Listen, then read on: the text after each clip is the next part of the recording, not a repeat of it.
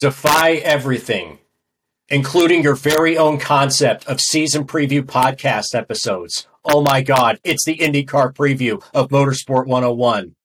The Motorsport 101 IndyCar Series preview. Right, cool.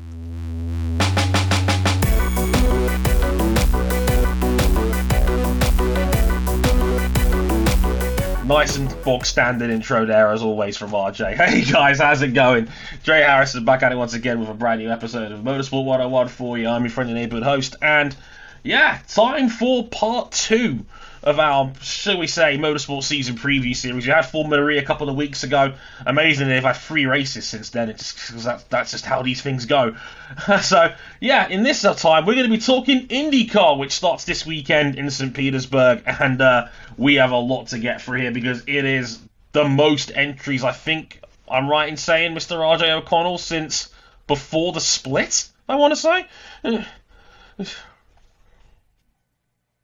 That's correct. Um, if if you um, if you've read my uh, introductory article for racefans.net this season, uh, I counted 25 drivers that uh, good health willing, and if they don't get fired, will run the full season. And that's I went through every year since 2008 when the sport reunified, and that's the most that we've had since 2008 and 2012, where there were 24 uh, aspiring full time drivers. Crazy stuff. Also with us, we have Ryan Eric King. Hello, sir. Yeah, always glad to be here. Can't wait for the season to IndyCar. It's gonna be a big year. But is it going to be bigger than Daytona King? I don't know. I gotta I gotta check in with my uh with my friends over at the Daytona Beach News Journal. Remember the Maine. To hell with Spain. is what is what is what twenty four other people are going to be thinking as they try and chase down Alex Palou from the in the championship. yeah, it's going to be a fun time. Uh, and with me as well, Cam Buckley. Hello, sir. Hello, everyone. Man, the, the the Daytona 500 certainly set some kind of bar for the Indy 500 to meet this year. I don't know what kind of bar, but it certainly is one. Yeah, it, it Hopefully, exists. we ruin less cars. hopefully, hopefully. I think I'm right in saying, like, quick Daytona side note: seventy percent of the field was involved in some kind of wreck over the course of that race. 27 cars were involved in a crash at some point. Yeah. They don't have to make the cars race like this. They don't, especially when we're already having a chassis shortage. That said, congratulations to NASCAR Cup Series rookie, second time Daytona 500 starter, Austin Cindric on winning the race for Penske. How about it? The flagship number two car finally wins the Daytona 500 after all these years. Brad Keselowski couldn't do it. He decided to just go. He decided he had the shot to win the race and then just went full Kobe Bryant and threw it right in the fucking garbage. Well, I'm sure he and Chase Briscoe would have uh, choice words on that finish. And on Roger's birthday as well. Yeah, his 85th birthday. Because, uh, birthday, man. Captain. Cindric put his teammate in the wall, and Blaney, if it was anyone else but Blaney, that would have come back to get Cindric. Uh, But Blaney wanted to see a Penske car win on Penske's birthday because I don't know, I don't know how happy Roger would have been. I'm still mad that Bubba lost out by half a car. Uh, you know, Bubba Wallace is the new super speedway specialist, right? He he is the new Mister Restrictor Plate. Wait, we can't call him restrict. He's the new Mister Tapered Spacer. Forget Ricky Stenhouse. I'm sorry, Dale Jr. You've been waiting for the game too long. Bubba Wallace is is the new. He could see the air, but we're Oh, not here to Dale talk about Jr.. NASCAR. Yeah, He who sitteth Ri- at the right hand of Rick Allen, to whom no reverence is given. Indeed. So, let's get into the IndyCar season preview very, very shortly. We'll talk about the calendar, the new team, some of the new drivers. We have a very um, heaped rookie class to get into as well. Also, shout out to my man Jason who keeps stats on these things. Mentioned, apparently, according to him, it is my 300th appearance on this podcast, which uh, is a terrifying thought for all involved. Um, thanks, you all, for having us uh, in your homes or wherever you may listen to us. Um, I don't the fact I've done 300 of these is terrifying. I don't have any celebratory wreaths to give you, but I can give you some uh, discarded bottles of flavored sparkling water. You need those. Sweet. Send them in the mail. You love to see Make it. a chair out of them. You right, could celebrate by playing up. Mario Kart after. At 300 up, let's do this. So, places you can find us real quick. We're on youtube.com forward slash motorsport 101. We're on facebook.com forward slash motorsport 101. We're on Twitter at motorsport underscore 101. If you'd like to follow our personal handles, you can. At Harrison101HD, at C Buckley917, uh, Ryan Eric King, and at RJ O'Connell. Um, you can follow us on our Instagram page at Motorsport 101 Pod, and you can find all of those details as well as our Patreon page at motorsport101.com. So, what I find two beers to crack to celebrate 300, let's let's get into our IndyCar season preview. It is time. It is time. It's time already? It's only February. What the fuck? Yeah, I, I know, I know. It's weird talking about IndyCar. In February. We're going to have a race in the books by the time we get to the end of February, but here we are. Um, so, what we're going to do is we're going to go up and down the grid, and uh, we'll we'll have some choice words, some testing, some off-season notes, all of that fun stuff as we go team by team up the grid. And we start at the top of the list with Juncos Hollinger Racing. Um, as I joke here, now with 100% more Carlin. Who knew? Um, more on that in just a second. They're only one in one car. It's the number 77. It's Callum Ilott. He returns after a brief uh, cameo appearance um, at Portland last year. He'll be in the 77 car. You may remember him as 2020's Formula 2 runner up as well. Um, so, one of their big off season notes was they've formed a new technical alliance with former team Carlin, sadly no longer on the IndyCar grid as of now. So Richard Juncos and Brad Hollinger have entered a technical alliance with Team Carlin to combine their forces behind the end of the 77 car. Juncos bought out the remaining Carlin factory assets late last year, and the remaining members of the team have been absorbed for this season. I, I mean, gentlemen, I don't think the expectations are going to be too high here, but at least the driving talent's an exciting name, right? Yeah, I. It's very. IndyCar always has a knack for being a place where uh, forgotten Formula One prospects seem to thrive if they want it enough. And in the case of Callum Ilott, he is 24 months removed from competing with Mick Schumacher for Formula 2 title. Just months ago, he was still in the frame for Formula 1 drives. And then he winds, and then what a gift for Juncos Hollinger Racing, a team that, let's not forget, was functionally dead about a couple of years ago. They were hmm. not, they had no prospects of ever coming back to the IndyCar series. They had to lay off pretty much all of their staff before they came back at the tail end of last season. And they have a driver of Ilott's talent fall into their lap. It's. I don't want to put too high of an expectations on them because, again, this is a first year team. This is made up of parts of a team that was still struggling to get things going back before they took their IndyCar hiatus, and a team in Carlin that just never could get out of the blocks. Uh, but I don't think the driving talent is any is going to be a huge issue, and I think Brad Hollinger's going to have some really good ideas for the team. We know Ricardo Juncos wants to see because he's been in this game long enough and made enough sacrifices to ensure that they will all want to make this work. We'll see. Yeah, yeah. The driving talent certainly not the problem here. I mean, Ilott was uh, really, really damn good in his limited appearances last year, albeit in a team that, no matter how how you slice it, is a whole lot higher up the grid than the constituent parts of this team were. Um, we call it a technical partnership. It's more that they absorbed the corpse of Carlin into uh, into the fold here because. Uh, well, similar to Trackhouse and NASCAR, it's almost like three dead teams combined to rise again from the grave. Oh the- yeah, it's a that's right. This also, has, monster. this also has Bird Hollinger racing in it too. I forgot about that. So, so, kid, what do you make of this uh, smoothie of uh, or Frankenstein's monster of an IndyCar team? Oh man, I, it'll certainly help that they'll be around all year. Uh, but I think echoing what you said, it well, echoing what RJ said, where it's gonna pretty much be down to how much does Ilott want it? How much effort is he mm. willing to put in? Because Max Chilton wasn't able to, wasn't willing to put in as much of an effort and it showed. Yeah, I think, I, I think make, yeah. kind of really tanked Chilton's career. I think I think at some point during the pandemic, it was just like, this is not for me, but I'm in too deep so far, and he just pulled the ripcord and decided I'm going to Le Mans. I know, like, Ilott would much rather be in Formula One at this stage of the game, but keep in mind, Alexander Rossi was also in the same boat when he got offered a lifeline at what was then an Andretti Herta car, and that he won the Indianapolis 500, and he's pretty much here to stay.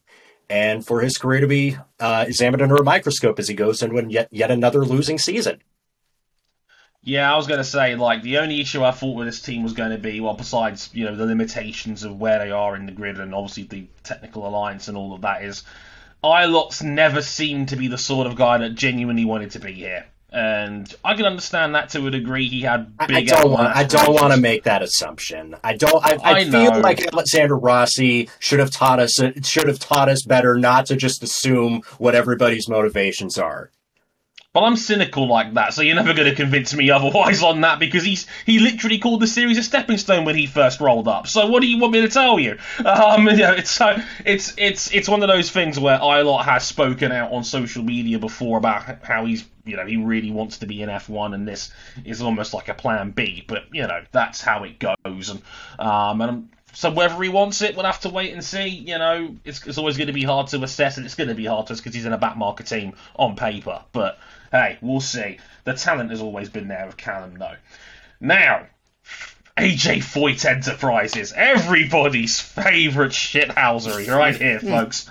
Um, yeah, they've expanded. They're running free cars next season. This is going to be fun. Um, Dalton Kellett returns in the number four car. He excuse was me, the... excuse me. I, I do need to put a point. That is uh, that is reigning Motorsport 101 participation trophy holder Dalton Kellett. Yes, he's just happy to be here. The, the uh, 23rd, and yes, if you're keeping score at home, the worst of the full time runners last season in the number 4 car. Um, but we also have in the 14 car, the one, the only, King Kyle Kirkwood, everybody. Um, it's it, he's here, the reigning Indy Lights champion. Man, we've spoken very extensively about on this network. You can check that out on YouTube if you haven't already. Uh, it was a fun time. He'll be in the number 14 car, and we have an 11 car too. Uh, and we've got Tatiana Calderon coming over as well. She'll be running all of the road and street races. Um, in 2022. That car will be split for the over the ovals. Heavily rumored to be J.R. Hildebrand for the oval rounds. Not quite confirmed yet, but strong rumours suggest it will be J.R. Hildebrand taking the ovals in the 11 car on a split schedule. So, not really full time, but you get the gist. The car points will count anyway. So, yeah, there's one obvious thing to point out about this, and that's obviously the acquisition, the surprise acquisition, I should say, of uh, Kyle Kirkwood. Um, we, as, as, you may or may not know, due to Andretti being unable to incorporate him after their attempt at an F1 deal collapsed, Indy Lights champ Kyle Kirkwood snatched up by AJ Foyt, and the 23-year-old American feels less pressure on himself, apparently, due to Foyt's current struggles. He, he said in an interview with uh, Motorsport.com, he said, quote, it, it does take pressure off me, yeah. At the same time, I think it's beneficial for me because, like I've said, the team has been super open with me. They want to learn too. I've been able to bring some kind of experience over from my history and hone in and try to get something out of our car here. I think we're going to grow together as a team. I think the chemistry has been working out perfectly. The thing that jumped off the page to this one, fellas, is that AJ Foyt is a, and his team is apparently learning off a 23 year old rookie that's never raced in his cars before. Just thought I'd throw that one out there. Yeah, um, yeah, that's that's a weird thing to say. Where it, yeah, it, it definitely feels like this team is like it feels weird to use the term rebuild because normally when you say when you say rebuild, there are going to be a couple seasons where it's going to be real rough. It's been but... in a perpetual rebuild since the CART teams came back to the Indy Racing League. Yeah, and it, it feels like that. You know, they got a major sponsor. They have ROKiT, and they got uh, a Tatiana Calderon, who's had ROKiT backing you know, before this point. Mm-hmm. And three cars, it's a lot of, it's a lot of my, it's a lot of opportunities to get mileage, to get applicable data to improve your running with three cars. Uh, it, this feels like, you know, again, a rebuild. And it's like, will they be, how competitive will they be this year? Don't know. But hopefully they'll be better next year. Thing with a lot with like any rebuild is you need to have, you know, a future, a future elite caliber athlete to build your, to be the focal point of that rebuild. You're not going to get much better prospects than the driver who's won more races at the at all the rungs of the road to Indy than any other driver in the history of the series. If you can't make it work with Kyle Kirkwood, I don't know who else out there you're gonna get. Yeah, yeah Kyle Kirkwood like, has the most glittering junior record of like anyone in the American motorsports ladder that I can remember. Mm. Like it would like, and on paper, this makes sense to have it Hildebrand for the ovals because he has a lot of experience on that front. It would just be real nice to have, uh, at least one more experienced driver for at least the road and street courses to just try to get some veteran knowledge, you know, coming in. I raised the point. I raised the point with uh, AJ Foyt. They have had piles upon piles of hyped talent and experienced talent in and out of this team. Yeah, it was five years ago. Good. Carlos Munoz coming off another strong performance of the Indy 500 and Connor Daly and the team, and they couldn't make that work. And what did they do with it? Dude what did they do with it? They did nothing with it. They have not won a race since Takuma Sato at Long Beach in 2013. Oh. Back when Takuma Sato was just the guy who crashed every other weekend in IndyCar and was not entirely undeserved for that reputation, at least under the old IR 05 slash IR 08. Yeah. Um, yeah. I don't know. It, it's Foyt. It, it, it's always Foyt. it's always Foyt, and I'll be real with you. If you're expecting Kyle Kirkwood to do the heavy lifting for your team as a rookie, as a team that has struggled for the last decade plus, you've got fundamental problems with your team. Yeah, right? and even when they had um, experience, like let's not forget, Tony Kanaan was a full time runner with this team not too long ago, and they still weren't that much better with him. Ask Sebastian yeah, Bourdais. So, yeah, yeah, they they've had great talent in like the talent is not an excuse. They've had excellent drivers in their seats the last decade. It's amounted to nothing. So hey, okay, build it around the rookie and see what happens. Sure, um, okay, but I, I think that's an unfair level of expectation to expect from Kirkwood, even if he's an S tier prospect in in the context of the American ladder. I don't like that mix. It's uh, it it, it worries me. Um, curse you, Andretti, for not being able to fulfill this man. Um, I, think they could. I think they've done better personally, but uh, we'll have to wait and see how Foyt goes. There's Before we move of, on uh, from Foyt, uh, I did want to say that Tatiana Calderon's road and street schedule will mean that she'll be the woman who's run the most races in a season since Simona de Silvestro in 2013. So it's been a whole 10 years since we've had a woman run most of an IndyCar schedule. Yep. Sigh. Deep sigh, uh, to say the least. Similarly right. god awful team. Dale Coyne. Now, this is a team that I, I I like where this team is. It's like it's like that Top Gear meme of Clarkson and the Kia. It's just like this is excellent. I like this um, because uh, in for Dale Coyne this year, in the number 18, we have David Malukas uh, as a rookie. He's only 19 years old, but he was runner-up in that IndyCar se- Indy Light season last year, behind Kyle Kirkwood, and joining him in the number 51 car in collaboration with Rick Ware Racing is Takuma Sato. Hey, we just mentioned him. Takuma's back again. Hello, buddy. Um, and yes, in case you didn't spot it. Uh, Dale Coyne is gushing over being able to bring in David Malukas. He's in full time for the year as well. And yeah, the, here's a fun quote for you. Um, uh, quote, I've been following David in Indy Lights and I was very pleased by what I saw. He had a remarkable season and then he impressed everyone when we tested him back in October. It was his first time in an Indy car and he was the fastest one at the test, even ahead of a veteran driver. And on top of it all, he comes right down the road in Chicago, so it's a perfect fit for us to run David next season. Um, there's excitement in the air at Dale Coyne, and I can yeah. see why.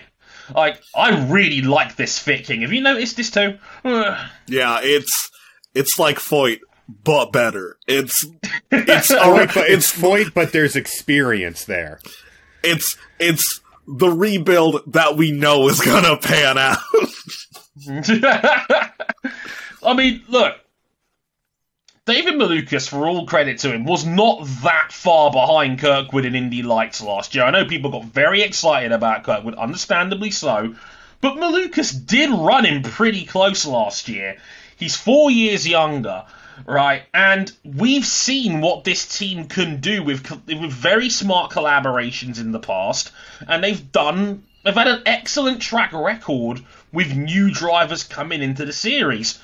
You know, some guy called Alex Palou made his debut here just about, you know, a year or two yeah, I, ago. Yeah, that's the key difference here. Where mm.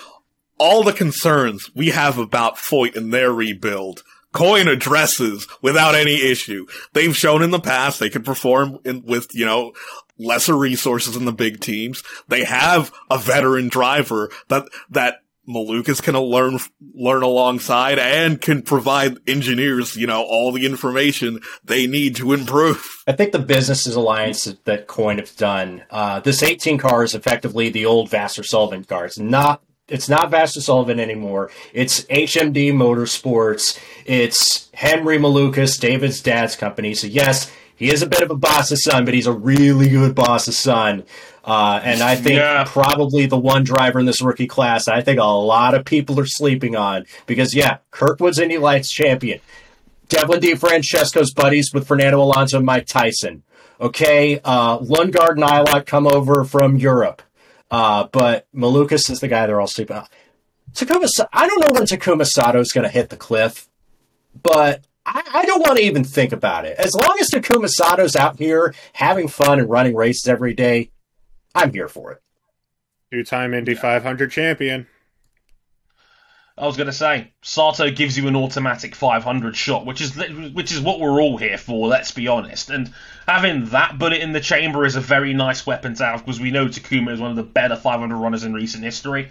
And like I said, Malukas brings over a ton of resources from HMD, and he's ridiculously talented. There's a lot to like about this Coyne setup. There's a lot to like a lot of collaborations, smartly run business, smartly run race team, and a lot of exciting talent. I mean, yeah, okay, Takuma's in his mid 40s now, but he's still a damn solid driver for a team at that level. So I think there's a lot to like, and it would not surprise me at all if Malukas was Rookie of the Year by the time it's all said and done. Ooh, I would is really that, is like that our first bold pick of the weekend? Is that our first bold pick of the show? I think it is. I, I, I, may or may not have said it during an Osprey video back in January, but I, I did say I think a lot of people have slept on David Malukas um, over the course of the last off season or so. I think a lot of people are either looking at the European prospects or we're looking at Kirkwood. I think a lot of people missed Malukas, and I think that's going to come back to bite some people once this season actually starts. Don't let me down, David. I've got a lot of faith in you, buddy. I know our Discord does too. Um, so you know, yeah. So yeah, hopefully positive signs ahead for Coyne, and we we like them a lot here right now. Another one. Let's go to Ed Carpenter Racing. Um, always a fun time with Uncle Ed, Oval Master himself. Space um, but, Ed. Space Space Guardian, Ed, but he will not be in the car this year. Uh, outside of the 500, which is looking like it's going to be a third entry, not confirmed yet. I checked his website for this. Um, they're looking for funding for the 500 to run a third car, but Ed has actually stepped aside from the ovals in the number 20 car. Connor Daly will get that seat full time uh, this season. Um, so Connor finally gets a full time seat for the first time since 2017, um, as as you do, um, and he will be alongside again the very highly talented, uh, the very highly talented and very highly rated Rinus VeeKay in the 21 seat, who became one of IndyCar's youngest ever winners last year, Indianapolis's road course. So, a big change in the regard at Ed Carpenter Racing as the owner himself steps back from the 20 car to let Connor take his seat full time. Daly was just delighted to have a sense of stability at ECR again, saying, quote, to be able to come back to Ed Carpenter Racing for the full season is incredible. I haven't had the chance to be with one team for the entire year since 2017, so this is something I'm very, very thankful for. I have a lot of faith in ECR, and each year we continue to get better together. Um, shout out to Connor. He was able to talk some Bitcoin dudes into getting the funding for a seat. So, you know, fair play to him. I just hope they paid up front. good luck to him. Um, good luck to him. But I mean, this is an interesting team. Like Daly, it's it's weird even describing Daly as a veteran because he just turned thirty this past off season, which made me feel really really old um, in the, in, the, in of itself. But we all know all lives are going to be on Rinus VeeKay and what he can bring to the table second full year in. I mean, is that is that the vibe we're getting here? Rinus VeeKay yeah. said that his season did not fall apart last year because of his broken collar broken collarbone that he suffered in a training accident before Road America. And I take mm. it. I, I don't think his fitness was the problem. But damn, the correlation between his training injury and them just falling off the cliff with whatever setup issues they were having, that's stark because you, you kind of lose sight of the fact that Rinus VeeKay was one of the stars of the entire month of May. He won the Grand Prix. Mm-hmm. He led a lot of the 500. Things were looking good. I had I had to talk my editor in chief into saying like, "Hey, it's not just a big three of talented young drivers that are at the forefront with Herta O'Ward and uh, and Palou. It's you should you should put VeeKay in that discussion because he is on that caliber, especially when he's going on all cylinders. Mm. Yeah, and I, I think that's you know a bit down to I wouldn't say IndyCar really has any backmarker teams. I'd say there's a front half and a back half. And That's right, right now, based on the teams we went through, and even with this lineup, this the quote unquote back half teams are looking mm-hmm. really competitive. Oh, yeah. Yeah. And it's gonna be a rough fight for, for all the rookies, especially against the more established young drivers, where I don't think VeeKay or Daly are going to hold any quarter to Malukas or Kirkwood out there on track. I think. Yeah, so, sorry to cut you real quick. Sorry to cut you, Cam, just a second here. But yeah, I was going to say there are literally dudes that are double VeeKay's age in the same sort of performance bracket that they're at right now. Um, like, we'll get to them very briefly, but one of the drivers in that team that's mentioned next on the list is literally old enough to be Rinus's dad at this point, comfortably. So, like, this it's going to be a hard, a hard time for Rinus if that team performs up to standard. Yeah, go on, Cam.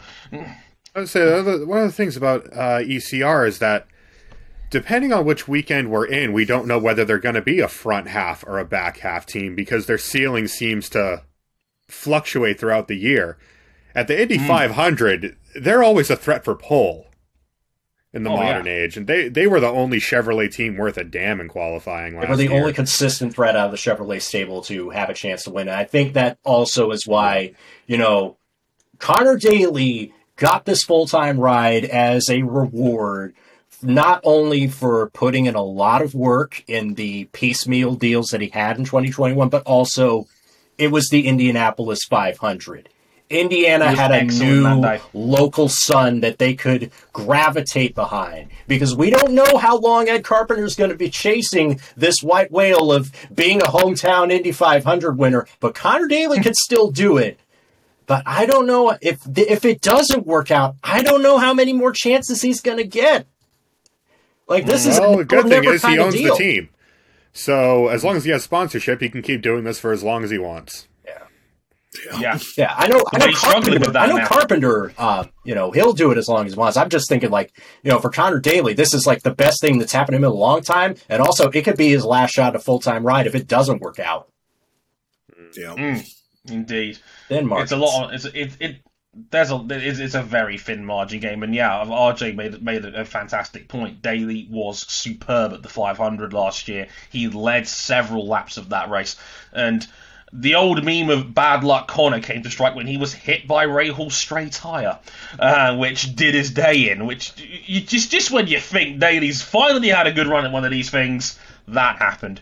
Um, but, you know, we all know they're very a very strong 500 team. Rinus, I think, is an excellent talent, again, lots to like out of this camp. I'm curious to see what Daly does with a full season again for the first time in a good half decade. Because the last time he had them, it was with Foyt, and well, you know that one worked out to say the least. Speaking of the other end of the experience scale, we talked about Rinus VeeKay. Let's talk a little bit about Meyer Shank Racing. And uh, your Daytona 24 hour winners. Yes, um, Rolexes and rings for days here. Um, in in the 06, Helio is back for the full season this time at the tender age of 46. Um, he's taken the full season. We all know him as the man that climbed the fence again last year when he became a member of the 4 500 wins club. And of course, as Arkham alluded to, won at Daytona a month ago as well. So, uh, yeah, in, in, in good form at the moment, Helio, to say the least. But they made a big name acquisition as well. They are they are brought in in a second car in the number 60 some guy called Simon Pagenaud. Cam, I think I think you like him. I think he's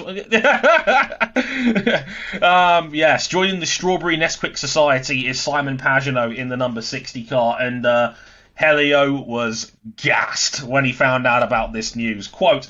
We feel having Simon now with the team, which is going to be a great teammate as well, working together to understand what we need, that's probably going to put us on that next level. Simon is an amazing talent. He looks for small details. I really like it. He understands the team process, working as a teammate. We're hopefully carrying that over to MSR, which is not only going to help us, me and Simon, but help the team to elevate. And that seems to be the running pattern of all the PR quotes and interviews I've seen with this team going into this season elevation. This is a team that wants to be taken seriously at the very highest level.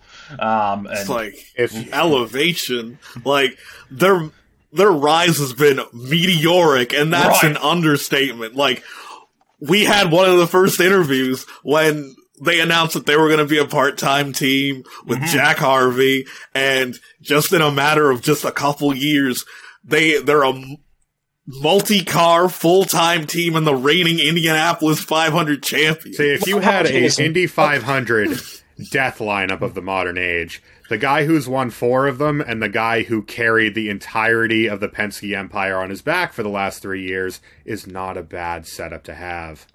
Oh yeah, by the way, they still have that Andretti Autosport technical alliance. And by the way, I love that this is like it's sunset in New York, so King has given us these prime golden hour images in through the in through the window here. That's great. let me let, let me change my uh let, let me move around in my rooms. Oh wait, I don't get light in my room. I I am fascinated by MSR going all in on experience because we know that Simon Pagenaud mm. is not that far removed from competing for championships. Helio Castroneves did win the Indianapolis 500. He's got plenty of those. He could join, he could become the most successful driver in Indy 500 history. Do we think it ain't going in because he turns 47 in May, and a series title is the only thing that he didn't win? Do we think he's got a realistic shot at it? Why not? If if okay, all right. All right. If they can carry last year's 500 form to this year, that's double points in the bank. It's true. But thing is, I'm not sure how good Helio is over a full season. That's my only concern here. I have every faith in Simon Pagenaud, and I'm inclined to give him the benefit of the doubt because he was not the only struggling Penske of last year, right? I've got little to be worried about with, with, with Simon. Helio over a full season at his age, I'm not sure. Like the 500. people have the same doubts about Montoya when he came back and he won a championship. Yep. also, uh, another counterpoint. Now, both of these guys won the 24 Hours of Daytona this year. They were in the same car with the yeah. same team. Mm. Helio Castroneves also won the IMSA championship two years ago when Penske kind of ushered him out the door a little bit of IndyCar. Yeah. I mean, his last his last full seasons, he was always competitive. He was top five in the championship his last six full time seasons. He came so close without actually winning the title. But 2017 mm. and 2022 are five years ago, folks. I would All love to. I would love to see Helio at least give it one more, one more decent run at a championship. You know what I mean? I don't know Yeah, if he's going to sure. do it, but I'd love to see it happen. Hmm. To be fair, who wouldn't want to see it happen? Because who doesn't like Helio Castroneves? He's just great. He's just a great asset for IndyCar in general. He's one of the true characters of this sport. I don't think there'd be a, a dry eye in the house if Helio finally won the big one. You know, a series like the perfect, you know, cherry on top of a legendary career. Um, and even if it doesn't, Simon Pagenaud's a hell of a plan B, quite frankly. Um, so there's again, it's it's the other end of the scale compared to some of the other shall we say back half teams, as King quite eloquently put it. Um, you know they've gone the other way with this, but if you're going for experience, it doesn't get Say much in better the than uh, last three teams we've talked about, talked about a whole lot of Indy 500 excellence over the last three years. Oh hell yeah, hell yeah! Takuma, uh, you know Daly and VeeKay's been up there. Helio, arguably the goat of the 500. Don't sleep you know, on Pagano Jar has Hildebrand been- at Foyt either. If he gets that oval drive, No. yeah, I know. I know the one race that he didn't win, a pretty high profile one, but he Say was perhaps the most famous non-win of of modern racing history. But of course, under the Mm-hmm. radar, he was Foyt's highest finishing driver at the 500 last year, for whatever that's worth. Dre, uh, Yeah. I want to talk about the schedule Yes.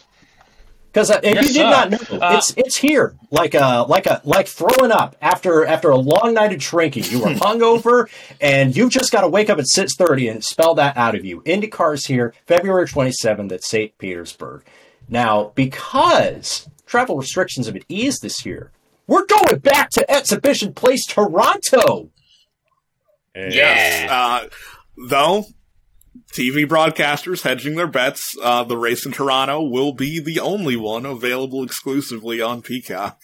Mm. and the Americans You know, all ju- groan in unison. Just, you know, just in case anything were to happen. yeah, That's- you never know. Could be a new variant. We've, we've, we've been here before. Yeah. Pandemic, of course, will always be a big old asterisk. Yeah, but we do have uh, St. Pete back in the start of the year. Long Beach back towards the start of the year. Uh, we have Texas. It's the second race of the year, and we know like the IndyCar guys that are also double dipping in IMSA are not happy about that clash of dates with Sebring. But it is just going to be a single race, and the Detroit Grand Prix, the last on the streets of Belle Isle, is going to be a single header as well. So we have St. Petersburg, Texas on March 20th, Long Beach on April 10th, Barber Motorsports Park in Alabama on the 1st of May. Then we get to the month of May, Indy Grand Prix on May 14th, then it's straight into time trials, then the Indy 500 on May 25th, then Detroit, and Like, and we got Road America on June 12th, Mid Ohio on July 3rd, Toronto on July 17th. Fingers crossed. We're coming back to Iowa Speedway for a double on July 23rd and 24th. And we're coming back to Indy on the road course for the Brickyard weekend on July 30th. The streets of Nashville are back Double on. August 7th. Then it's back to Gateway on August 20th. Portland on September 4th, and Laguna Seca on the 11th of September. 17 race calendar. It's looking real good. Looking really good. yeah, there's a lot to like about this about about this calendar. I mean, it's, it's going to be it's going to be relentlessly fast paced in the in the back half of the year as well. Um, I like Indy. I like Indy Road Course getting two races. I like the fact it doubles up with NASCAR now that weekend as well. That's fun to get through. I mean, I mean, I'm I'm okay with Detroit being one race. I'm okay with Texas only being one race after what happened last year. Um, it's good to be back in Toronto. Um, we've got much more guys taking part in the Indy Oval races as well, which is always good. Less part timers and you know more guys committing to the schedule, which is always promising. There's a lot to like here, and, and we get to race over a bridge again on August seventh because Yeah. they never mentioned that enough. We got the bridge Yep. back, uh, Nashville. Yeah, isn't that lovely? Can't it can't be any more chaos than last year. So that is your 2022 IndyCar schedule. Um, Yeah, like I, I really enjoy this calendar. Probably oh, my only complaint would be, hey, maybe ditch one of the the Indy road course races for a race at a a new oval. New I- I would like to on the see another IndyCar calendar. Madness. I, I would like to see another oval race somewhere. That that is my yeah, that, that's my only real drawback. Find, find a one mile flat oval that hasn't been torn to shit to fit NASCAR like Phoenix was. Um, mm. isn't in somebody else's market like the Milwaukee Mile is. You're going to have to just build a new oval if you want something else on the calendar. Well, they're thinking about tearing down the old Lakefront Airport in Cleveland. Might as well build something new. Oh, times in Cleveland again? Still Cleveland. Welcome back to Cleveland Town, everyone. Uh, so, let's get into what we what we consider the front half of the field, some of the bigger hitters um, on paper. Let's start up with that highly popular livery team, the Arrow McLaren SP guys. Safe to say they split the room on launch night. In the number five car, the man that finished third in the championship last year, one of the most exciting talents in global motorsport right now, Pato O'Ward, um, fronting the Arrow McLaren SP team. And in the number seven car, making his return, Felix Rosenqvist as well. Again, a, t- a tale of two seasons last year. Pato O'Ward, third. Felix, 21st totally normal. Um, but there was a concern for me when I when I was t- thinking about this team this year, and that was I think Pato really has. Well, I say one eye on F1. What I really mean is both eyes, both hands, and he's probably in midair jumping at the opportunity to want to get into F1. Uh, because he's been very open in talking about that, and Zak had to basically slap his wrist and say, "No, Pato, no." Um, he said basically, Quote, that's exactly what I told him. The quickest way to F1 is to go and do what Montoya or Villeneuve did go win an IndyCar. That's going to be your best chance of getting into F1. He's unbelievably talented. He's a great personality. I think he's got what it takes from a raw talent point of view to be a Formula One driver. I think his timeline is about right. The timeline that Zak was referring to was Pato last year saying, look, if I want to be in F1, I've got two years to do it. And, uh, this is year one of that two year plan. Although it is funny that this is coming from Zak Brown, a man who has tied down both his Formula One drivers to three year extensions. So, uh, in other words, Zak, are you, are you, saying if he wants to be an F1 driver, he's going to have to go somewhere else? else? yeah. No, I'm just saying one of the two, not saying who, might get shifted off to another McLaren program just throwing it out there, you know, maybe, possibly, you know. Gentlemen, it's it's hard not to gush over Pato O'Ward here. I mean, he's just a, a supreme talent, and it so just has. He's not been. Oh god, yeah. But he's just not quite put that full title campaign together just yet. He's a little bit short, but you can't not talk about him as a title contender at this point, right? Absolutely not. Not after last year, and not when you consider that this is what McLaren's investing into. They didn't. They they are not coming in with the idea of we want to be a plucky upper midfield team. That's not what McLaren invested in an IndyCar team to do. And they now have the majority share. This is less Schmidt Peterson. This is more McLaren and that's gonna come with a weight of expectations. And I think Patricio O'Ward can meet those expectations. I want to touch a little bit about Felix Rosenqvist because this is kind of a make or break year, but he is getting some help because there's a gentleman by the name of Craig Hampson who is moving to be his race engineer. Here are some of the drivers that Craig Hampson has worked for. Uh, you know, Sebastian Bourdais, 31 race wins, four straight Champ Car World Series titles. James Hinchcliffe, 2011 IndyCar Rookie of the Year. Uh, Dale Coyne Racing made took made miracles happen out of that team. So he's gonna get some help trying to turn whatever the hell went wrong around this season. They threw the entire house behind Pato and put Rosenqvist on the same setups with a completely opposite driving style. Yeah. And you saw how that basically played out. Yeah, it's got to work. It can't. Yeah. It can't. Surely, it cannot go. Felix Rosenqvist is so too good to struggle again like this. It's tough when you're, I, I when you're at the front and basically fighting alone against, in the case of last year, what three Ganassi cars on a given weekend. Mm. you'd have a rear gunner. Like I, I think for the most part, like it it's clear when you look at the other four drivers who finished in the top five of the championship. They're all three car teams or, or more.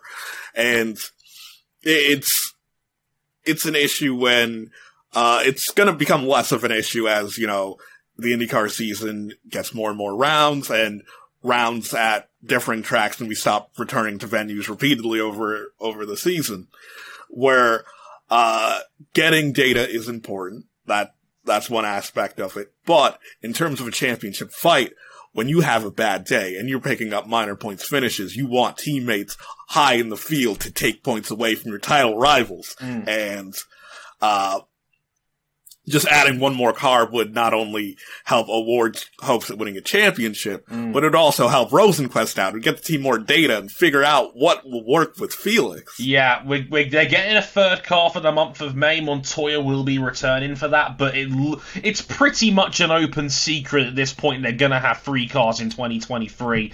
They've openly flirted with tests for Nico Hulkenberg and King's beloved Stoffel season, Mr. Vandoorne as well. Um, so it, it, it's pretty much an open secret at this point. They're going to run a third car next year. Um, it's it, and that's going to be for the whole season. So they McLaren are not taking their foot off the gas pedal. They want everything they can get in IndyCar for the sake of it, and uh, yeah, they're building it around Pato O'Ward, and maybe just taking a step back and being a more balanced team going forward with Felix would certainly put them in the right stead. We know Pato is good. You can compromise with Pato to a degree because he's such a brilliant talent. Get Felix into play because we saw him in the number 10 car at Chip. He was superb that season. He was keeping Dixon honest on many occasions. We know what Felix can do in IndyCar. It's certainly a lot better than he was at McLaren mm-hmm. last year. At least that's how I look at it anyway. Um, so yeah, again, a lot to be excited about there. Probably more of a 2023 long game, especially if Pato is motivated and he wants that F1 seat, because that's going to be interesting.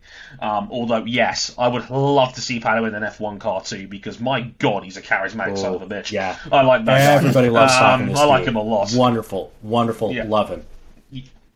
Yeah, great guy. We, we, we like him a lot in on M101, and yeah, he'd be an instant charisma boost to any series he would race in. Rahal Letterman Lanigan Racing, and uh, whew, for the first time in 15 years, they are running three cars full time this this season.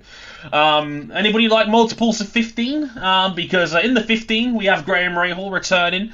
You, know him, you love him. Number 45, we they've brought in Jack Harvey.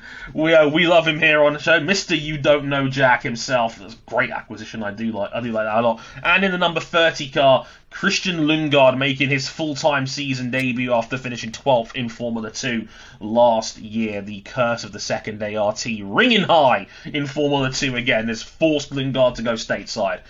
And yeah, like we we uh, a chat with Jack Harvey. He's he's very excited about this, saying, "quote This was a dream move. I've been working towards this moment for my entire career, and I'm so honoured and thankful for the trust Bobby, Mike, David, and Piers have placed in me. We have common goals of competing for wins and championships, and I'm confident we'll be contending from the drop of the green flag next year. This is an exciting next chapter, and I can't wait to see what lies ahead." This is an interesting team, fellas. I mean, it's it's it's it's an I'm not, I, I want to say it's a bit of an unproven lineup besides Rahal. We know Rahal is very good. I wouldn't say he's exceptional, not like he was when he was challenging for the title a few years back, but on paper, this is a if this all goes to plan, this is a nasty team. Like yeah, where we have it, it feels weird to say because at one point he was the youngest race winner in this category. Mm. Graham Rahal is one of the most experienced drivers in the field, uh, with Jack Harvey, obviously promising young prospect, done amazing things at Meyer Shank Racing, and mm. you have Christian Lundgaard, you know, exciting driver in Formula Two. He's clearly skilled. Uh, it's certainly planning for the future while trying to get maybe that that title push to maybe give Graham an outside chance at winning the championship.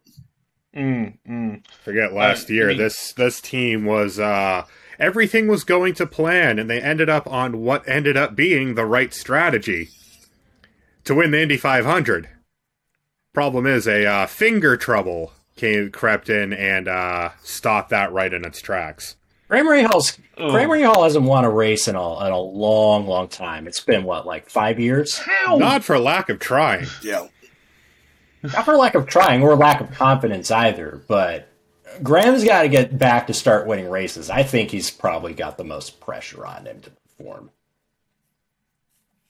Well, he's the team leader of a massive free car expansion. His name is on the side of the car, and we know he's been better than what. Like, it's not like he's been bad the last two or three years, but we know he's been better than what he is right now, and that's yeah. part of the problem. We like it, it wasn't that long ago. He was the best Honda driver in this entire field, and that wasn't that long ago.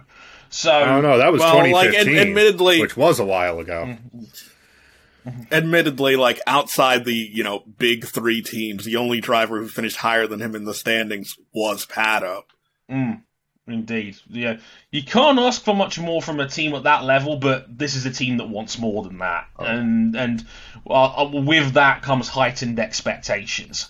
Um, yeah, I, I have question marks about like Rahal is good. He's still clearly very good. He's very consistent, and that's always a, a good. Having a high floor is always good.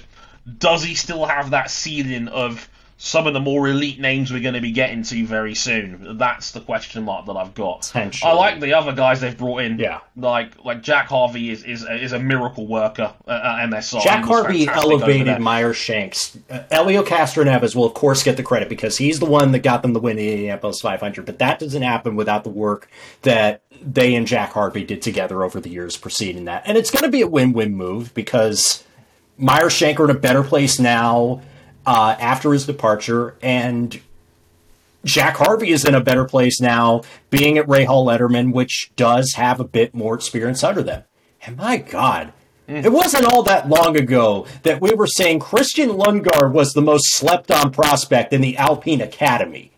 He led he oh, led yeah. a small chunk of his one IndyCar race at the Brickyard Grand Prix last year, and I think that did enough to win him the job over any number of qualified candidates who would have loved to have that a guy like Oliver Askew or Santino Ferrucci would have loved to have that seat, but it goes to Lundgaard, mm. who is much better than his Formula 2 CV shows.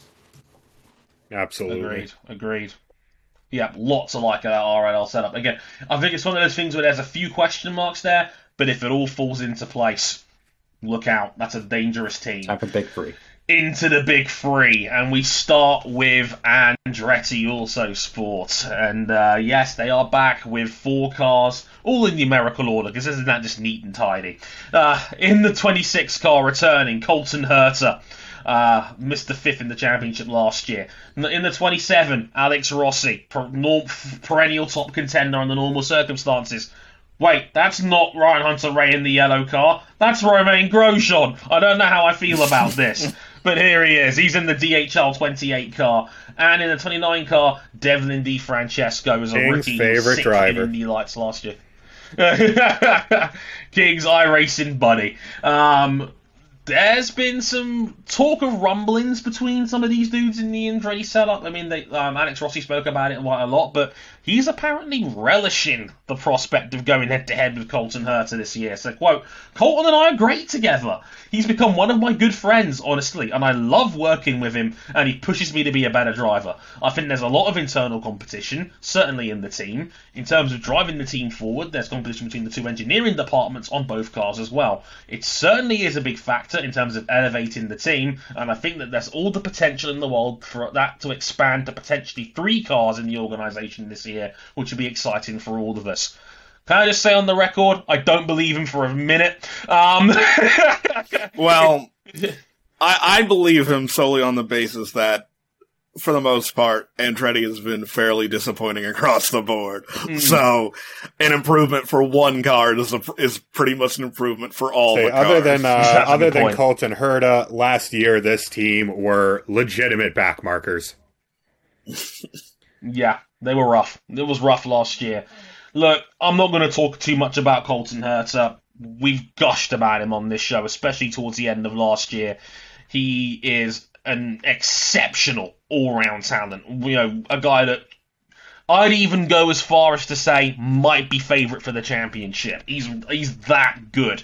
If you if you said to me, I think Herta will win the title, I wouldn't laugh at you. Let's put it to you that way. I think there's absolutely a viable argument you can make. I have concerns about Alex Rossi because he's had two or three years where he's not been he's the been title terrible, challenger that no good, and very Yeah. bad. Yeah, it's by his standards, he's dropped off a cliff in the last two years, and it looks like Herta is now the spiritual leader of this team, especially with the F1 talk that came around Andretti twice over the last you know six months or so. Um, I am curious to see what Rossi does this year because if if you really want to get back up the field again, you need Rossi on point. Like Herta can't do it alone. In a very similar vein, I think to what we've seen with with with um, McLaren with Pato O'Ward, for example. I think that I mean RJ, what do you make of it? I think it's a I think it's a very interesting dynamic in that Andretti driver lineup this year. There's so much. There's going to be a lot of expectation on Romain Grosjean in the 28 car because last hmm. year was one of those situations where you get an experienced hand coming over from Formula One after he's already done everything in his career, bar winning a race, and it works out. Because not every time it does, but it worked out this time. It worked out well enough that he goes in to a seat where he's being hyped as a championship contender. I think it's going to be very, very fascinating to see how he fares in that because he's in he's in a good platform. I think Andretti Autosport's problem is that they just have not been able to get the most out of what they can bring to the table. I mean, bless them. Ryan Hunter-Reay and James Hinchcliffe look like they aged 50 years overnight going into these last couple years. Alexander Rossi like- has not. I don't think Rossi is struggling with the aeroscreen, but it is kind of Well, look, the coincidental last with the slide last stuff. year, the only two things I remember from Alex Rossi's season were being competitive at the 500 and then being caught in the same fuel situation as Dixon. Instantly ended his race as far as a competition for the win. And then looking like his old self in Laguna Seca until he crashed. Yeah, See those this? are the highlights of Rossi's See season. this? This is uh this is out of uh, friend of the show Remy Connors' uh, living room. This is Alexander Rossi's Indianapolis 500 milk bottle. This wasn't that long ago. I know 2016 was longer ago than 2017, but there's still vivid memories of that. Um, he's got the talent and he's got the incentive to want to do better. He's He's got to got to it. piece it all together. He's got to show it. Um, I don't think I really have any more to add as far as Grosjean, except as far as the platform, I don't know because Andretti just haven't been good the last couple years, except for Colton. And yeah, they feel stretched. it, fe- feel it, stretched yeah, it feels like uh, I, I've made this point in the past, and I'll expand on that. It feels like four cars is too many for them because they can only have like one car be good at a given weekend. Usually, Colton Herta. Yeah, and it, yeah, because it, it really feels like the team. Well, I you know don't work there, don't obviously know how it is, but from the outside in, it's looking like they they're really rallying around Herta, and it's seemingly to the detriment of the other You can't run a Herta. four. You, Yeah. you, you can't rock up with a four car team and not mean it. Um, Yeah, especially when you've got talent like Alexander Rossi and Romain Grosjean, who was superb last year. People typically don't come mm. into the series and just be competitive from the outset. And Devlin G- DeFrancesco, who, despite our notions on him as a driver from certain iRacing events, is pretty damn solid. Solid. I, I don't think he got the most out of his one year in Indy Lights than he probably could have, given the expectations and giving the backing that he has. Uh, but as if he can consistently fin, if he can consistently put up top tens in the car, which is something Hinchcliffe struggled to do last season, driving hurts. Um, I, I think that will meet expectations. I think uh, they need to have. Oh yeah, and uh, by the way, in case you need another wrinkle, there's this whole thing about Mario Andretti letting the cat out of the bag, saying that Andretti's got plans to enter F1 as a standalone team. So this all ought to be fun. And and Alpine, Alpine jumping right on. That's like, hey, hey, we'll supply you, please. Someone take our power units. um, I, I mean, just looking at their last year results, given the potential of this team and the driving talent present within this team, they've got to have they, they've got to put more drivers in the top 10 of this year's championship. They have hey, to. Hey, you know uh you know uh Rossi's got a new strategist this year. He's a, he's a he's a familiar face. Uh ran a team recently. Uh, you might know him as uh, former IndyCar race director Brian Barnhart. Oh, oh God, he's gonna he's gonna be out him. of the sport. oh, Ross, uh, uh, uh, an, in, an, an, out of form Alex Rossi and Brian Barnhart working together. This is either going to go really well or really terribly, and I'm not sure which. Um, that's going to no be fascinating to keep an eye on. Um, and yeah, that's not even talking about their F1 potential expansion because, uh, good lord, that's a messy one as well. Um, Team Penske. Speaking of wasted the potential. Imperial March music. the, the, the and then we got the Imperial March music in the background. Yeah, yeah. Cam has gone completely dark for this to mourn uh, the loss of Penske's competitive form at the Indianapolis 500. Um, what are you talking about? My man's at pink now.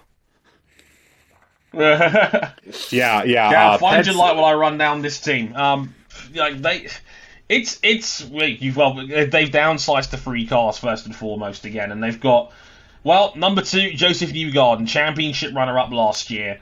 Um, again, probably about as surefire a thing in IndyCar as it gets at this point with Newgarden.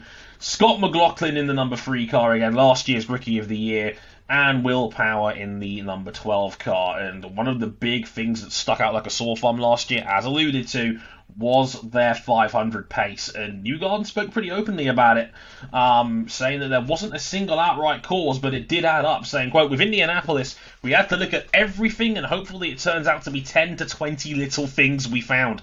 10 to 20. Uh, we put all those together and it makes a difference for us. I think we have found good things to put forward. We'll just have to wait and see if it's enough, he said. We're going to keep working till we get to race day. Oh boy. Here's um, the thing, Skip.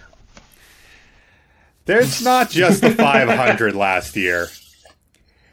Josef Newgarden, if you could count off how many awful things that Penske did across the season, Josef Newgarden would have wrapped up the championship like three races in advance. Yeah. Yeah. Operationally, they have been a mess. Yeah. Very unlike their normal selves. And like it has held back because I think Newgarden could have easily won the last two championships but didn't on either occasion and was in the mix to do so on both occasions. He is, for me, arguably the best pound for pound driver in the entire series. It's, it's him and Dixon as was one A and one B as far as I'm concerned. And Dixon, if anything, underperformed a bit last year by his lofty standards. Newgarden is that dude. He can win anywhere on on, on any track on any you day. Are that He's guy. that good. Yeah, yeah, there was, there was that, that whole string of races in the summer, starting at the second Detroit Grand Prix going through Road America, he could have easily won three in a row in the summer, and that would have put him that could have put him over the top in the championship. You know, Josef Newgarden is about my age, right? And you wouldn't think mm. that he is like this weather beaten, grizzled veteran of the IndyCar series, but this is going to be now. his 11th season. He's done everything. He's won two titles. He's never been out of contention for a championship at Penske. The only thing he's missing now, and it's weird to say that he is now the driver with the most accomplished resume that has not won the Indianapolis 500. Yep. Huh, hasn't really come close either. And, and that's he's the, the that's really the thing. BorgWarner at 31 years old. What the fuck?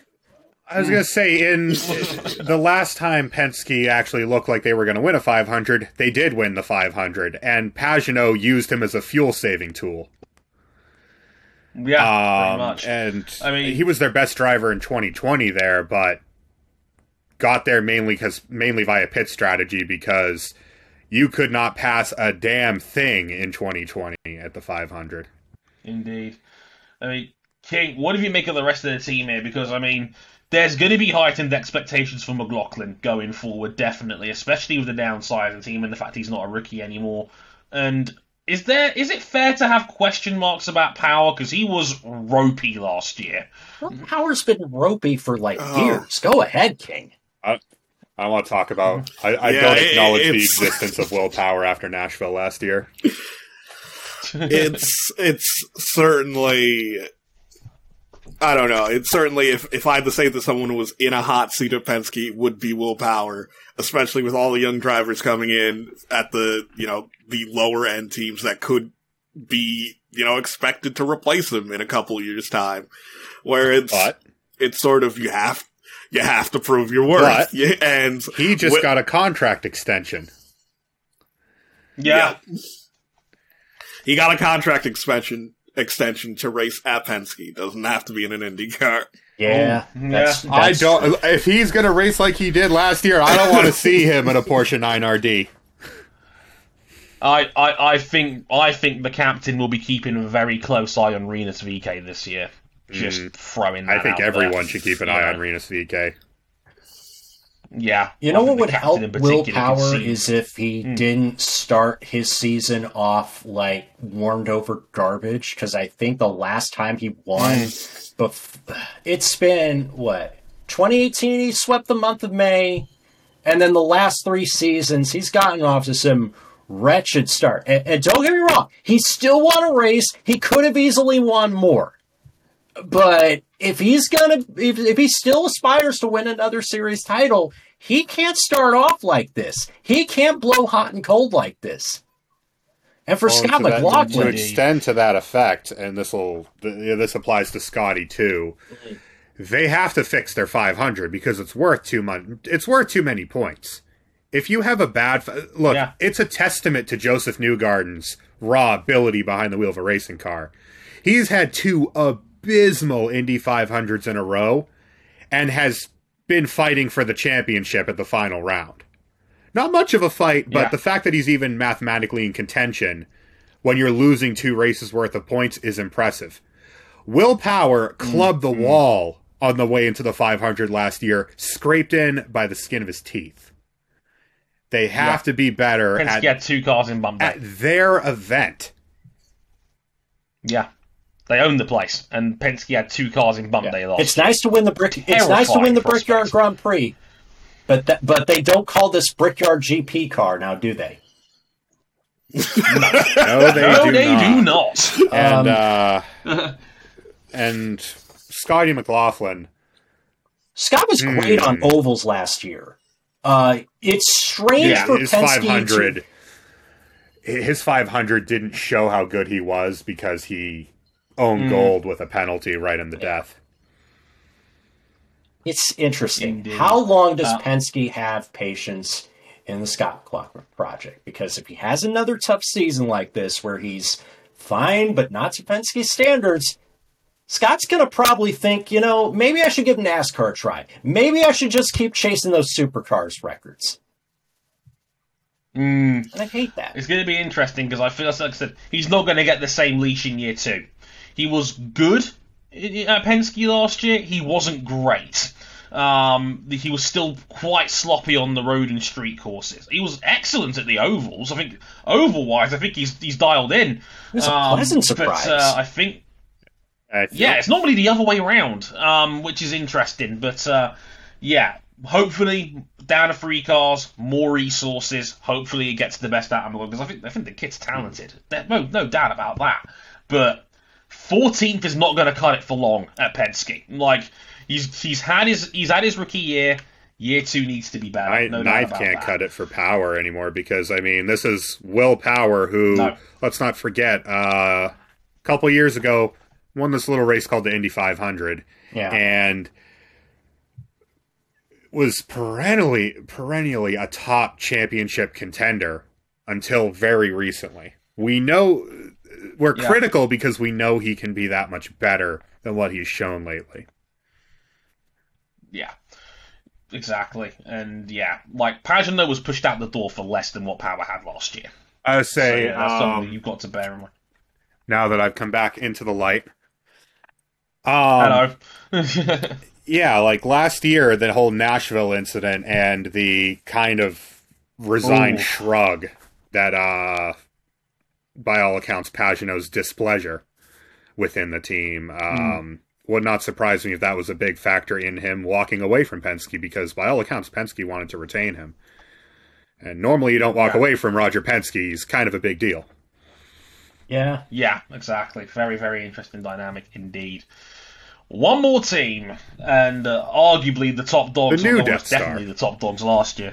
Yeah, Chip Ganassi Racing, everybody. Um, to put it into perspective as to how good Chip Ganassi was last year, do you remember when Marcus Ericsson was a multi-race winning title contender last year? Mother of God. Yeah. Yeah, that was a thing. That was a thing that happened. Um, Chip Ganassi Racing back with four full-time cars this year. Number eight, Marcus Ericsson. Yes, Ericsson, sixth in the championship last year. Just that was just a thing that happened. Uh, number nine, Scott Dixon. Actually, quite disappointing by his standards last year by only finishing fourth and Scott winning just the one race. Eternal. Um, yeah. Alex Palou, reigning series champion. Still feels a little bit weird to say, but Alex Palou in the number 10 car, leading the way, and Jimmie in the 48 car. Jimmie Johnson is here, and he's here full time this time round. He will race the entire schedule this year. Isn't that nice? Um, still unconfirmed reports about Tony Kanaan in a fifth car, maybe running part time. Definitely the 500. More on that as we get it. Um, but Dixon spoke eloquently about uh, you know 2021 and his struggles. He says he, he and he he's doing what I call the Lewis Hamilton revenge tour for this year, saying quote. Sometimes it's just not your year. Whatever dice you roll, it doesn't work out, and we definitely had several times on strategy where it looked pretty straightforward what we were doing, and ultimately, whether a caution fell or whatever, it was the wrong thing to do. There's always a process. It's more about the process. Anyone getting some Joel Embiid vibes here, by the way? Um, it's always about the rebound and the fight to get back there. No, really, where's the Joel Embiid vibes here? Scott Um, Dixon went to his I hater's funeral some- just to make sure that the guy was dead. I think losing sometimes gives you that little bit more fight to try and turn that around, and that definitely hasn't gone anywhere. That's for sure. Is is the title fight going to be amongst this team? Because if it's anything like last year, it probably will be. Because this team was incredible last year. chomping, There's I'm no, chomping no way the of bit to slicing say around it. something here because I have an email uh, from the IndyCar series. I'm, I'm on their Oh. mailing list. Um, this is their this is hmm. for their Defy Everything campaign that I lampooned in the trial. And on the masthead, like the image on the top of the email, they have four people on the image. They have, of course, a reigning champion Alex Palou. You have Josef Newgarden, runner up. You have Patricio O'Ward, and you have hmm. Romain Grosjean. You know what's missing from that? You know what's missing from that? Scott Dixon. Are we at the point where Scott Dixon Huh? is the most slept on driver in the IndyCar series? Six time series champion Scott Dixon, the most slept on driver in IndyCar th- going into 2022? Well, I know it wasn't a How great is Scott. Dixon, it's a weird- arguably the greatest driver in their series, is an ar- how is Scott Dixon an afterthought here? He's Scott Dixon. I, I will I will say Oh. two I will say two words. Alex Palou. This guy hmm. This guy was this guy was checks notes arguably the greatest driver in Indy 500 history away from winning an Indy 500 in his second attempt. That's pretty good. yeah. He won the championship in his first year with Ganassi, beating Scott Dixon head to head. When is the last time that happened? Some guy named Dario was in the team. Yeah. Yeah, Dar- Dario. I was gonna say it's Dario, isn't it? Yeah. I mean, shit. That doesn't happen. And, and at that point in time, at that point in time, Scott Dixon was good, but he wasn't Scott Dixon yet. Yeah, he wasn't Scott Dixon. Yeah, only you know, only a couple championships, only an Indy 500 fa- uh, ring on the finger. You know, just kind of a scrub compared to how he is now. Do we think we, Um, we would think we'd see him differently if he had more than just the one Indy 500 win? Probably, but Indy Oh. 500 wins. Um, as I said in last year's season review, um, he walked into the house of pancakes and demanded waffles with some fried chicken. Uh, Yeah, yeah. and And let's not forget Jimmie Johnson. He might, he probably isn't going to be a contender for champion, but I'm the 500. That's going to be real interesting. Going to be scary.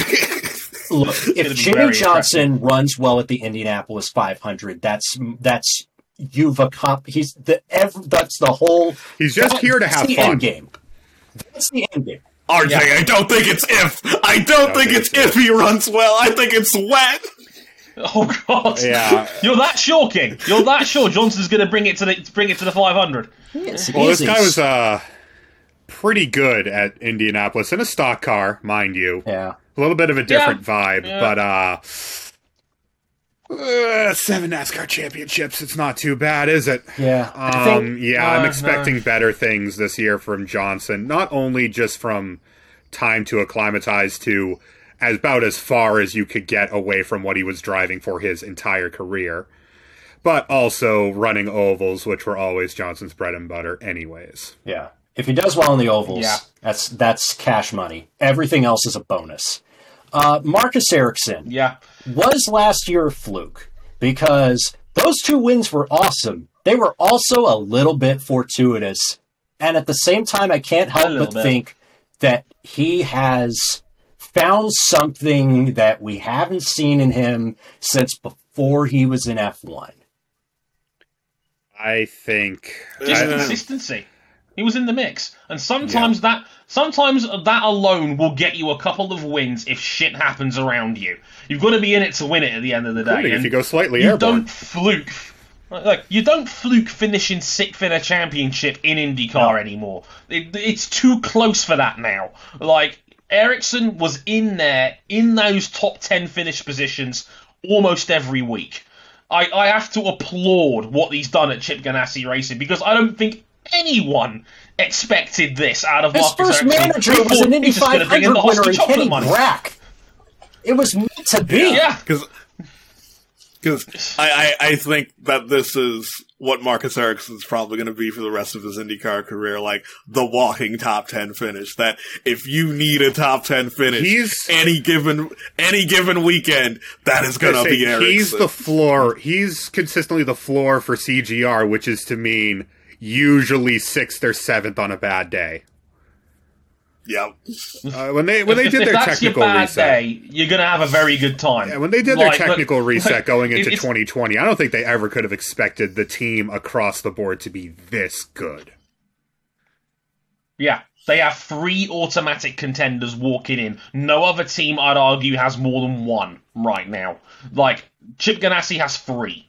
Ericsson was genuinely in title contention after Nashville last year. He was only about 50 points off the top.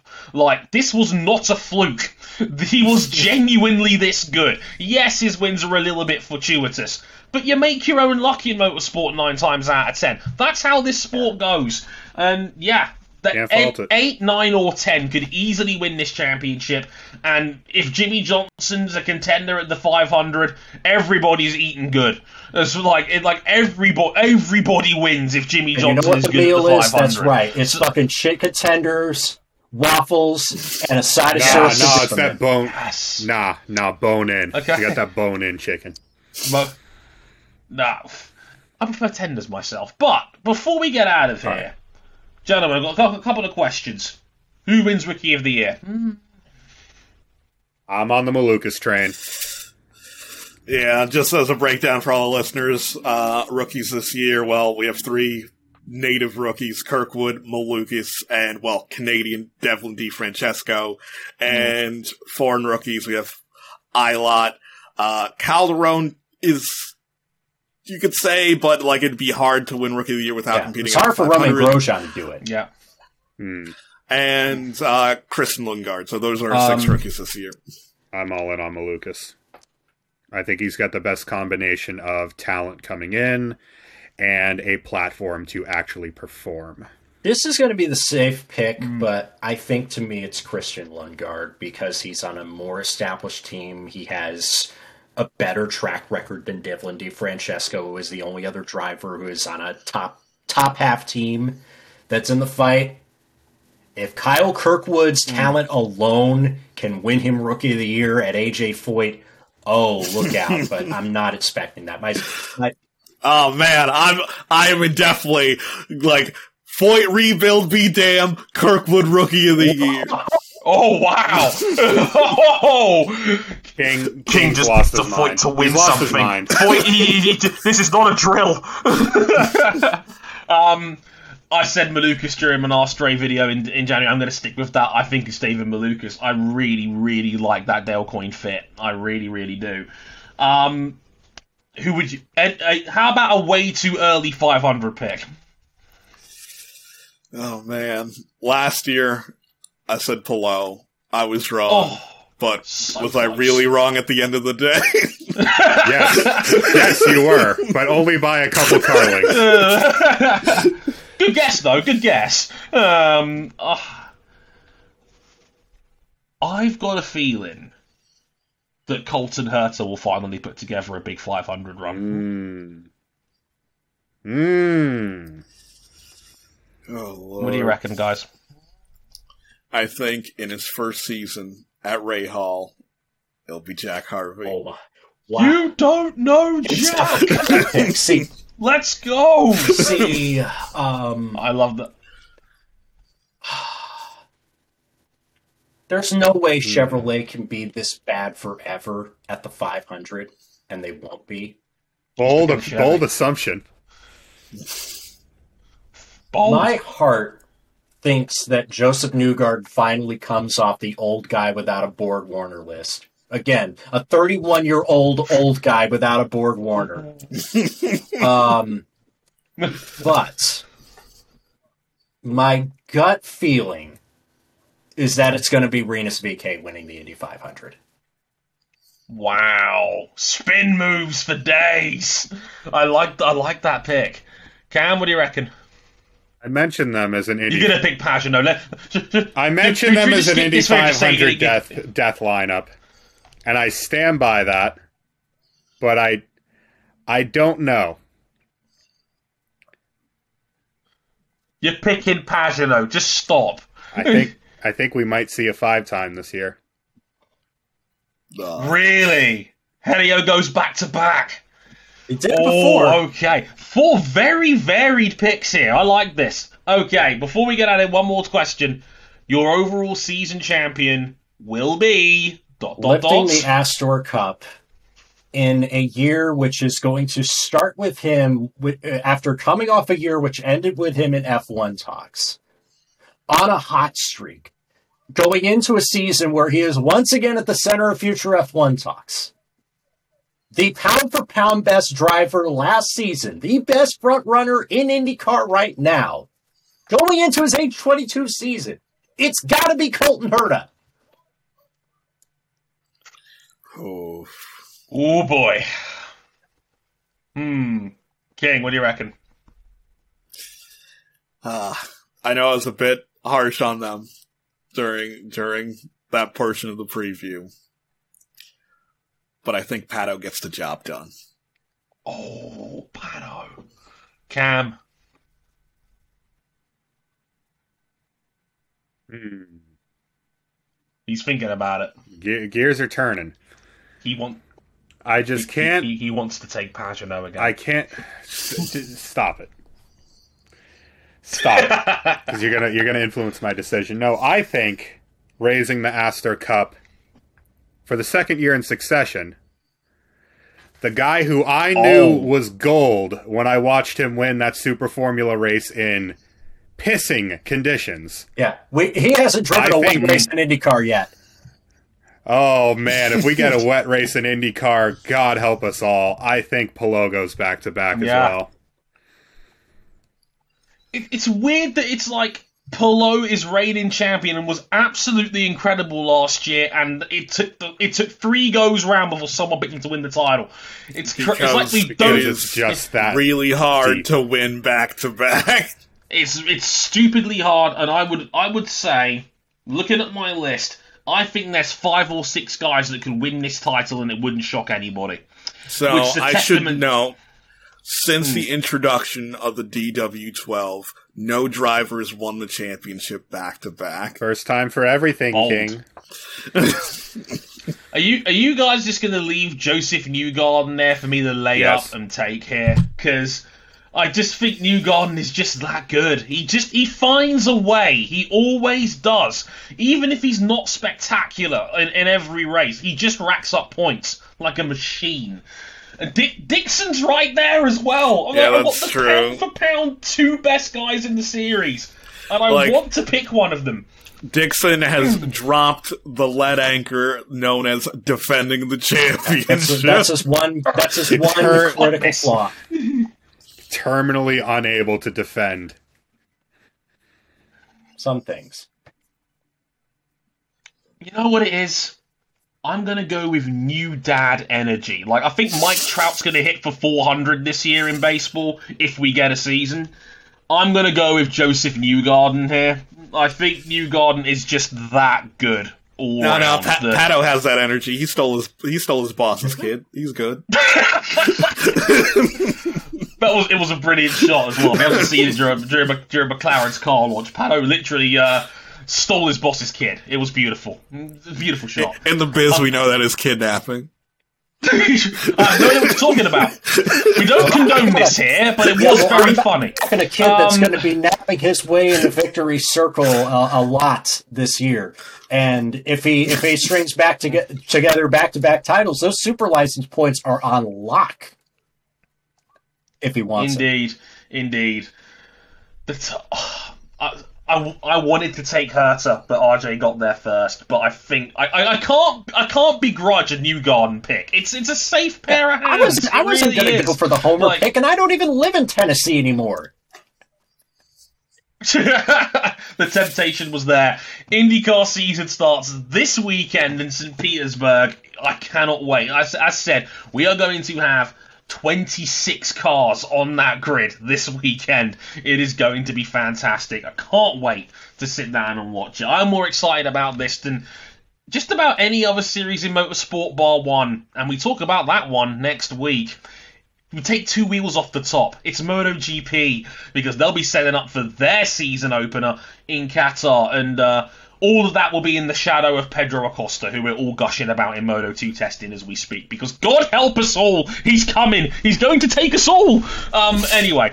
Um, IndyCar MotoGP season preview will be coming up next week. We'll be back next week as well for an IndyCar review from St. Petersburg as well. So until then, um, places you can find us one more time youtube.com forward slash motorsport 101. Same on Facebook, Twitter at motorsport underscore 101. Our person handles are on the screen right now at Harris101HD, at Ryan Eric King, at RJ O'Connell, at C Buckley917, Instagram motorsport 101 pod. All of that and, um, and much, much more, including written pieces and all that good stuff. Reviews from me as well from all of those races will be on the website, motorsport101.com as well. So until then, I can't wait for next week.